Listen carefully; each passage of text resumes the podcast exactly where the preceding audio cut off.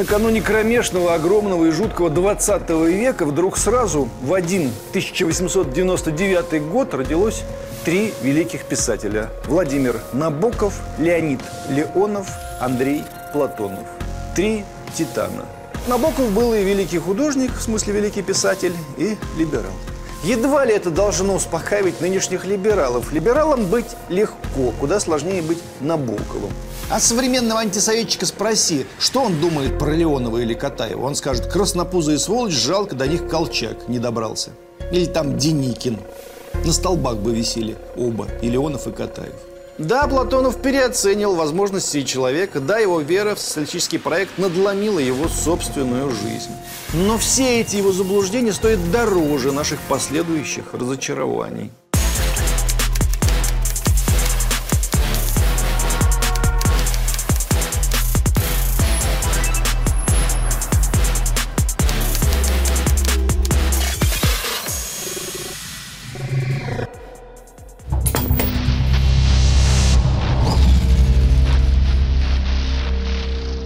Русские классики, как правило, рождались во временном отдалении друг от друга. Господь так присматривал, чтобы равномерно распределять классиков по нашей истории. Чтобы русские люди не остались разом и без Пушкина, и без Гоголя, чтобы обязательно кто-нибудь тут же появился и присмотрел за сиротами. Но накануне кромешного, огромного и жуткого 20 века вдруг сразу в один 1899 год родилось три великих писателя. Владимир Набоков, Леонид Леонов, Андрей Платонов. Три титана. 22 апреля 1899 года родился великий русский писатель Владимир Владимирович Набоков.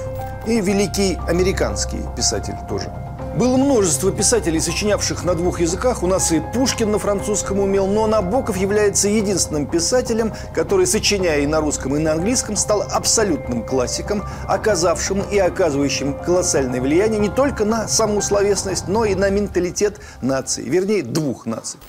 Роман Лолита о любви взрослого мужчины к малолетней девочке, к тому же являющейся его приемной дочерью, написан был Набоковым на английском. Потом он сам же сделал вариант романа на русском языке, что характерно, другие свои англоязычные романы он переводить на русский не стал. Это одна из самых популярных книг в мире вообще, она экранизируется, по ней ставятся бесконечные спектакли. Само имя Лолита с тех пор стало нарицательным. «Лолита» была опубликована в Америке в 1958 году и сразу же вошла в американский список бестселлеров. За три недели роман Набокова был продан тиражом, повторившим рекорд абсолютного американского хита «Унесенные ветром». Он стал настолько популярен, что после выхода романа «Ада» или «Радость и страсть» его портрет опубликовали на обложке журнала «Тайм». Еще до публикации «Ады» голливудские небожители, продюсеры и режиссеры летали в Швейцарию, где жил Набоков, и ходили там кругами в надежде, что он даст им хотя бы краешек новой рукописи посмотреть. Ада, кстати, самый любимый мой роман Набокова, едва вышел, автоматически возглавил список американских бестселлеров. Впрочем, для американцев эта книга оказалась слишком сложной, а они в основной своей массе ни черта там не поняли, хотя позиция Набокова и культа Набокова в Америке это не пошатнуло. Что еще отличает Набокова? Набоков был последовательным либералом, что в русской классике встречается крайне редко. Я говорю в классике. Пушкин, Лермонтов, Гоголь, Толстой, Достоевский, Чехов, Горький. Никто из них либералом не был. Толстой и Достоевский оставили издевательские и по-прежнему актуальные размышления о природе либерализма. Блок говорил, я художник и, следовательно, я не либерал. Но вот Набоков был и великий художник, в смысле великий писатель, и либерал. Едва ли это должно успокаивать нынешних либералов. Либералам быть легко, куда сложнее быть Набоковым. Тем более по нынешним временам его воспринимали бы несколько сложнее. У Набокова, как, например, и у Хемингуэя, был культ мужества, мускулинности. Они оба были неплохими боксерами. Глупо, конечно, но все-таки интересно, кто бы из них победил, Набоков или Хэм, если бы они встали в спарринг. Они же были ровесниками, хотя Хэм чуть потяжелее. Ну ничего, подсушился бы. Характер у Набокова был то ли не совсем либеральный, то ли напротив, как раз либеральный, в том смысле, что на язык он был злой. Хемингуэя, как писателя, кстати, терпеть не мог. Но если бы только Хемингуэй, он последовательно высмеивал всех либеральных кумиров столетия. Пастернака Набоков называл мелодраматическим писакой. Женщин-писательниц, как таковых, вообще в расчет не принимал. Сегодня его бы уже засудили за сексизм. Солженицына Набоков зачитывал вслух жене, и они вдвоем хохотали над, цитирую, «мужицкой прозой Александра Исаевича». Набоков находил писательскую манеру Солженицына смехотворной. Американские журналисты присутствовали при этом и были несколько огорчены. Как же так? Это же ваш зэк, совесть, мир, все такое. А Набокову было все равно. Он со всей этой ерундой не считался. У него другие мерки были. Да, он всю жизнь ненавидел Советский Союз и социализм. Тут он вполне себе либерал. В 1962 году он говорил, Вся Россия, которая мне нужна, всегда при мне. Литература, язык и мое собственное русское детство. Я никогда не вернусь, я никогда не сдамся. Ну и ладно, не сдашься и хорошо. Неприязнь Набокова к советской России, помимо мировоззренческих и судьбоносных объяснений, может иметь и самые банальные. Владимир Набоков происходил из очень богатой семьи. Отец его, Владимир Дмитриевич Набоков, принадлежал к стародворянскому русскому роду Набоковых, служил при дворе Николая II, был сверхуспешным юристом и одним из лидеров партии кадетов. Мать Елена Ивановна была дочерью золотопромышленника Рукавишникова. Дед Набокова служил министром юстиции при Александре II и Александре III. Набоков шутил, что даже такса у них была родственницей такси Чехова, что, кстати, правда. У отца Набокова, это начало 20 века, я уточняю, было два самых дорогих автомобиля – седан «Бенц» и черный лимузин. Оба стоили свыше 2000 рублей, в то время как средняя зарплата по России была 10 рублей. Зарплата депутата Госдумы была 300 рублей. Это еще что? После смерти деда по материнской линии будущий писатель, совсем еще молодой Владимир Набоков, унаследовал загородный дом в Рождественно, 700 десятин земли и состояние, сделавшее его миллионером. Отец его тем временем, как кадет и оппозиционер царскому строю, очень сильно постарался, чтобы расшатать самодержавие. Это надо помнить. Он, конечно же, хотел демократической, либеральной России, но получилось, как получилось. Рассказывают, что когда Николай II выступал в Государственной Думе, отец Набокова, цитируем, сидел в первом ряду, вальяжно откинувшись на спинку кресла, сунув руки в карманы и неприкрыто ухмыляясь. Когда царь распустил Думу, отец Набокова, виднейший, напомню, политик, подписал обращение к русскому народу, призывая не служить в армии и не платить налоги. Я к тому, что когда все посыпалось, в этом была огромная составляющая работы тех людей, которые сегодня являются как бы сияющими ликами той России, которую мы потеряли. Боже мой, ну они же сами сделали слишком многое, чтобы все так и закончилось. А виноваты в этом почему-то совсем другие ребята. В общем, семья Набоковых, когда началась гражданская война, выехала в Крым, а оттуда, когда красные начали наседать, отбыли в Европу. На грузовое судно «Надежда» они попали, когда порт уже был захвачен красными войсками. Уходили под огнем пулеметов. Они все потеряли, ну, почти все. Вывезли горсть-другую драгоценностей, которые позволили семье подняться на ноги. Еще бы Набоков не любил свое детство, сияющее, дореволюционное, волшебное, когда за все годы взросления он ни разу не видел ни одной смерти, не знал ни одной трагедии, уж тем более не видел нищеты и дикости. Отца его в 1922 году убили два русских иммигранта-монархиста, которые пришли застрелить другого видного деятеля, вложившегося в победу над самодержавием Павла Милюкову. Сейчас у большинства граждан все в голове уложено слишком ровно. С одной стороны царь, с другой стороны Ленин, Троцкий и Сталин, которые все поломали. Но, конечно же, история многократно разнообразнее наших представлений. В 1922 году Владимир Набоков переезжает в Берлин, где зарабатывает на жизнь уроками английского языка. В 25 году он женится на Вере Слоним, петербурженке из еврейско-русской семьи. Вскоре после женитьбы Набоков завершает свой первый роман «Машенька» в 26 году, после чего до 1937 года создает 8 романов на русском языке. И это великие романы, все восемь.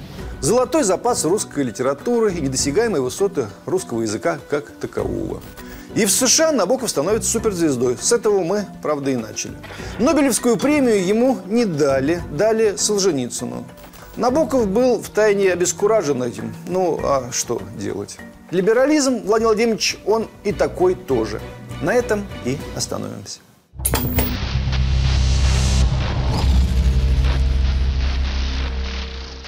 31 мая 1899 года родился великий русский писатель Леонид Максимович Леонов. Гений. Кому-то может показаться, что в случае с Леоном все понятно. Совпис, советский писатель, многократный лауреат, орденоносец, русский лес написал что-то там такое еще.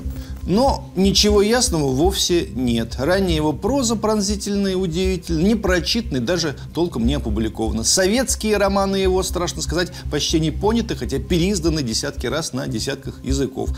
Об огромнейшем романе «Пирамида», который он сочинял 40 лет, и речь вести страшно. Неизвестно, с какого края к пирамиде подступиться. Те же, кто подступали, зачастую видели лишь свой краешек, и то, насколько хватало зрения.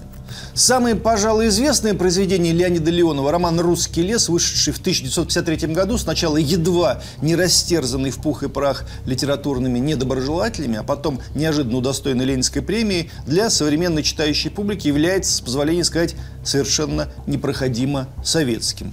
После «Русского леса» в течение полувека Леонов не публиковал больших вещей, да и публицистика его появлялась все реже и реже. Писатель постепенно исчез из эпицентра литературной жизни, уступив его иным властителям дум. На исходе 80-х многие думали, что Леонид Максимовича Леонова, классика 20-30-х годов, в живых уже нет. В 1994 году 95-летний Леонид Леонов издал свой последний роман «Пирамида». Если бы эта книга вышла на 5 лет раньше, в те годы, когда взбудораженная публика рвала из рук в руки сочинения Анатолия Рыбакова и Александра Солженицына, «Пирамиду» хотя бы прочитали – не поняли бы, но все-таки прочитали всей, ну или почти всей читающей страной. Но в 94 году уже начали падать журнальные и книжные тиражи, а само мировосприятие русской интеллигенции, до сих пор истово верившей в силу слова, вступило в период тяжелой трансформации. В середине злополучных, суетливых, постыдных 90-х пирамиду, по большому счету, читать было почти некому. Это печальный вариант судьбы Леонида Леонова.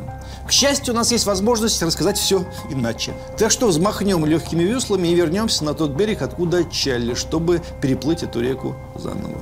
Итак, Отец Леонова был широко известным в свое время поэтом Суриковской школы. Оба деда Леонида Леонова жили в Москве и владели собственными лавками в Зарядье.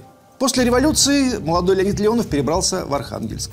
Отучился в школе прапорщиков и стал белым офицером. Но повоевать за белых ему как следует не пришлось. Когда красные начали наступать, союзники оставили город, а без помощи интервентов Белый фронт сразу же рухнул. Пришли красные, и что бы вы думали? Летом 20 -го года Леонов добровольцем уходит из Белой армии в Красную армию. Иные скажут, ага, как быстро передумал. Да нет, не так быстро, как вам кажется. Пока так называемые союзники были на севере, на русском севере, они таких дел натворили, что туши свет. Создали там несколько концлагерей, в том числе в Слоецком монастыре и на острове Смерти Мудьюк в Белом море. Ныне Леонида Леонова и представить невозможно в эмиграции, издающегося в Париже в одном издательстве с его ровесником Владимиром Набоковым. Но сейчас бы Леонов стоял не в одном ряду с Фадеевым и Шолоховым, а совсем в другом, там, где Набоков или Борис Зайцев. Все это на самом деле легко заменяется. Забавен и еще один момент. Иммигрантская литература прочно ассоциируется с такими именами, как все тот же Набоков, все тот же Борис Зайцев, Иван Алексеевич Бунин, Константин Бальмонт, Георгий Иванов, Владислав Ходосевич – в общественном восприятии именно эти люди прокляли так называемые окаянные дни и до смерти стояли за свою правоту. Ну, в общественном восприятии они практически белогвардейцы. Между тем, никто из названных не служил ни в какой белой армии. Бальмон, Зайцев и Ходосевич вообще жили всю гражданскую войну в большевистской Москве и работали в самых разных советских ведомствах, либо неподалеку, получая советские зарплаты. Бальмонт выпускал книжки про советских стихов. А служил в Белой армии как раз будущий советский писатель Леонид Леонов. Он спасал в это время белую идею. Вот ведь парадокс. И другой орденоносный советский писатель Валентин Петрович Катаев тоже сначала служил в Белой армии, а только потом уже в Красной. А современного антисоветчика спроси, что он думает про Леонова или Катаева. Он скажет, краснопузый сволочь, жалко, до них Колчак не добрался. Или там Деникин. На столбах бы висели оба, и Леонов, и Катаев. А спроси того же антисоветчика, что думает он про Бальмонта, Бориса Зайцева или Ходосевича, скажет, святые люди сберегли святую Русь в сердце. Банальное восприятие истории, как у нынешних белоснежных белогвардейцев, так и у краснознаменных красноармейцев, сохраняется в силу незнания этой самой истории. Отделял Леонида Леонова от эмиграции один малый шаг. Нужно было всего лишь ступить на трап в самом буквальном смысле – Как белый офицер он имел право на место в отбывающем пароходе.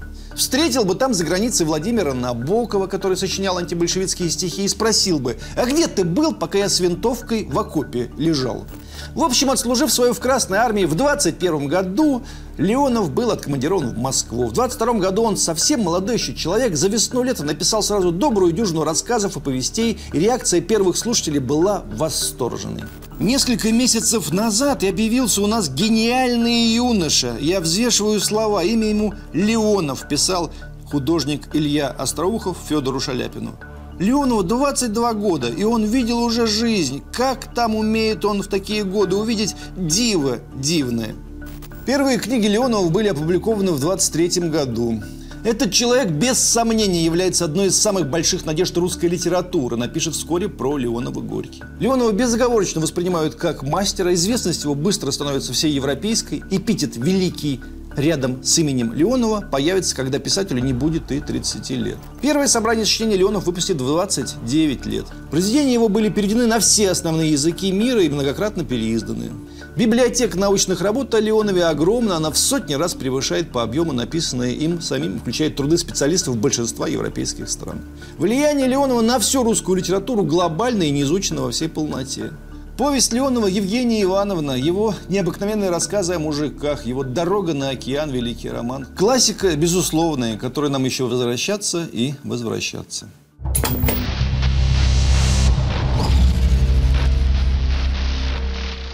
28 августа 1899 года в Воронеже родился Андрей Платонович Климентов.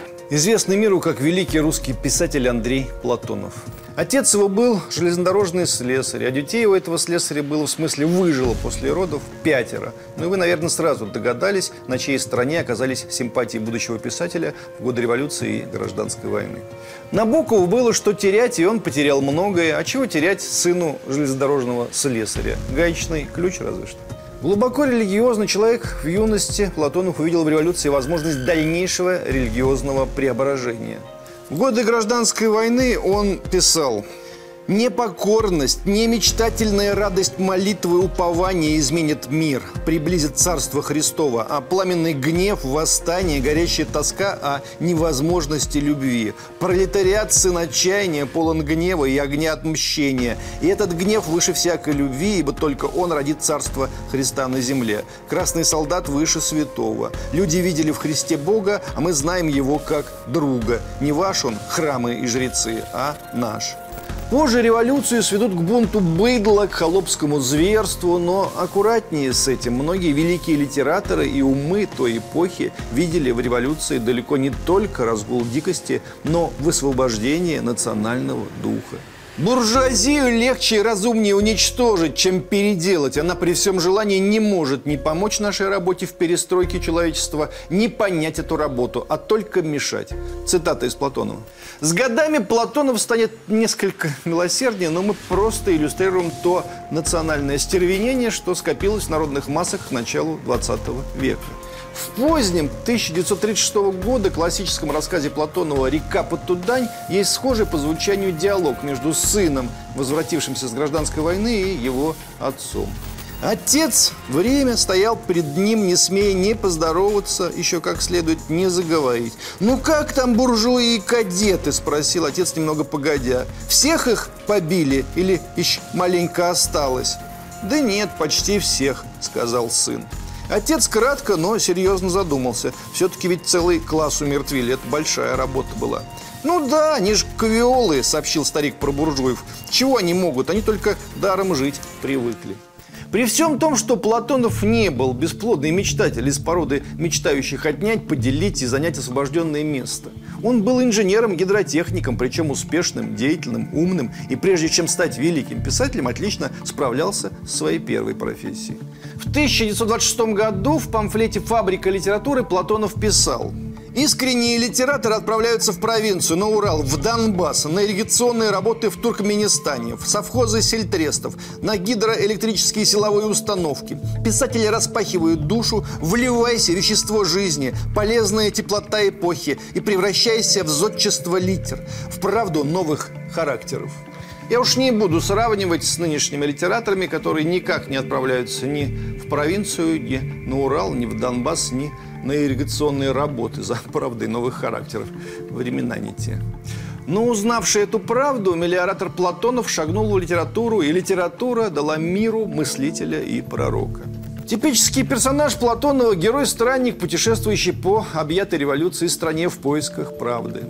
В главных вещах Платонова Чевенгура и Котлован содержатся мрачнейшие предсказания о будущем социалистического строительства, в основании которого может быть заложена какая-то ошибка. Но Тексты Платонова слишком часто берут на вооружение в качестве дополнительных доводов для своей позиции люди, глубоко чуждые социализму, считающие социалистический проект катастрофой, бредом. Это их право, но ключевая ошибка в том, что Платонов-то здесь ни при чем. Советский писатель Андрей Платонов возможность катастроф увидел не столько в соцстроительстве, сколько в самой природе человека. И даже если он предсказал крах социализма, это вовсе не значит, что он автоматически становится сторонником либерально-буржуазного порядка, капитализма и вот этого всего, что он ненавидел абсолютной ненавистью.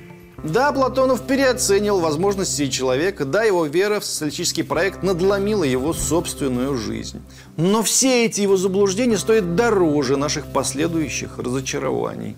Если здесь остановиться, то можно увидеть вдруг общую точку, в которой соединяются три совершенно разных писателя. Набоков с его предчувствием тоталитаризма и непрестанной темой тоталитаризма и унижения человека. Леонид Леонов, который всю жизнь разрабатывал огромную тему о человечестве как неудачном проекте Господа Бога. И Платонов, будто бы с самого начала мечтавший шепнуть человечеству «Не ушибись, не упади, не разбейся, преодолей себя, избеги катастрофы, ожидающей тебя». И если есть что-то, что ненавидели все эти трое, это, конечно, фашизм. Участник отечественный Андрей Платонов, автор целого цикла притчевых, удивительных, бесподобных рассказов и повестей о войне. Но и там у него речь идет о чем-то большем, чем, собственно, о войне. Вот он описывает советских бойцов перед боем в рассказе «Одухотворенные люди». Тело их наполнилось силой, они почувствовали себя способными к большому труду, и они поняли, что родились на свет не для того, чтобы истратить, уничтожить свою жизнь в пустом наслаждении ею, но для того, чтобы отдать ее обратно правде, земле и народу, отдать больше, чем получили они от рождения, чтобы увеличился смысл существования людей. Если же они не сумеют сейчас превозмочь врага, если они погибнут, не победив его, то на свете ничто не изменится после них, и участью народа, участью человечества будет смерть. Они смотрели на танки, идущие на них, и желали, чтобы машины шли скорее. Лишь смертная битва могла их теперь удовлетворить. Если такие фрагменты читать нынешнему то ли истонченному, то ли изъеденному самоудовлетворением человеку, вокруг которого Вселенная должна водить хороводы, которые есть меры всех вещей, из него, кажется, дым пойдет от негодования. Как это? Что это должен я обратно вернуть правде, земле и народу? С какой стати? И эти слова писал тот самый Платонов, которого то хвалили, то жутко трепали ортодоксальные тупые советские критики, несколько важнейших книг которого так и не были изданы при его жизни, 15-летний сын которого получил десятку и сел в сталинские лагеря за раздутое следователями дело об антисоветской агитации. И после муторных, страшных стараний Платонова, заступничества Шолохова перед Сталином и новых стараний отца, после двух с половиной лет заключения сын был возвращен из Магадана, отпущен на волю. Этот самый Платонов, говорю, писал строки такие про войну. Мне скажут нынешние циники, это какой-то советский раб. Ну, вам видней. По мне так святой. Герои очень многих его книг погибают. Он сам признавался в письме жене еще в 27 году. Герои лунных изысканий, эфирного тракта, епифанских шлюзов все гибнут, имея, однако, право и возможность на любовь очень высокого стиля и счастье бешеного напряжения. Понимаете, о чем он? О смерти, но с правом на любовь высочайшую, небывалую, о счастье бешеного напряжения. Как инженер, как мелиоратор, как офицер Второй мировой в майорском звании, как преобразователь жизни, ответивший всей своей судьбой за все свои заблуждения, он все-таки понимал, о чем речь. Может, и мы поймем когда-то.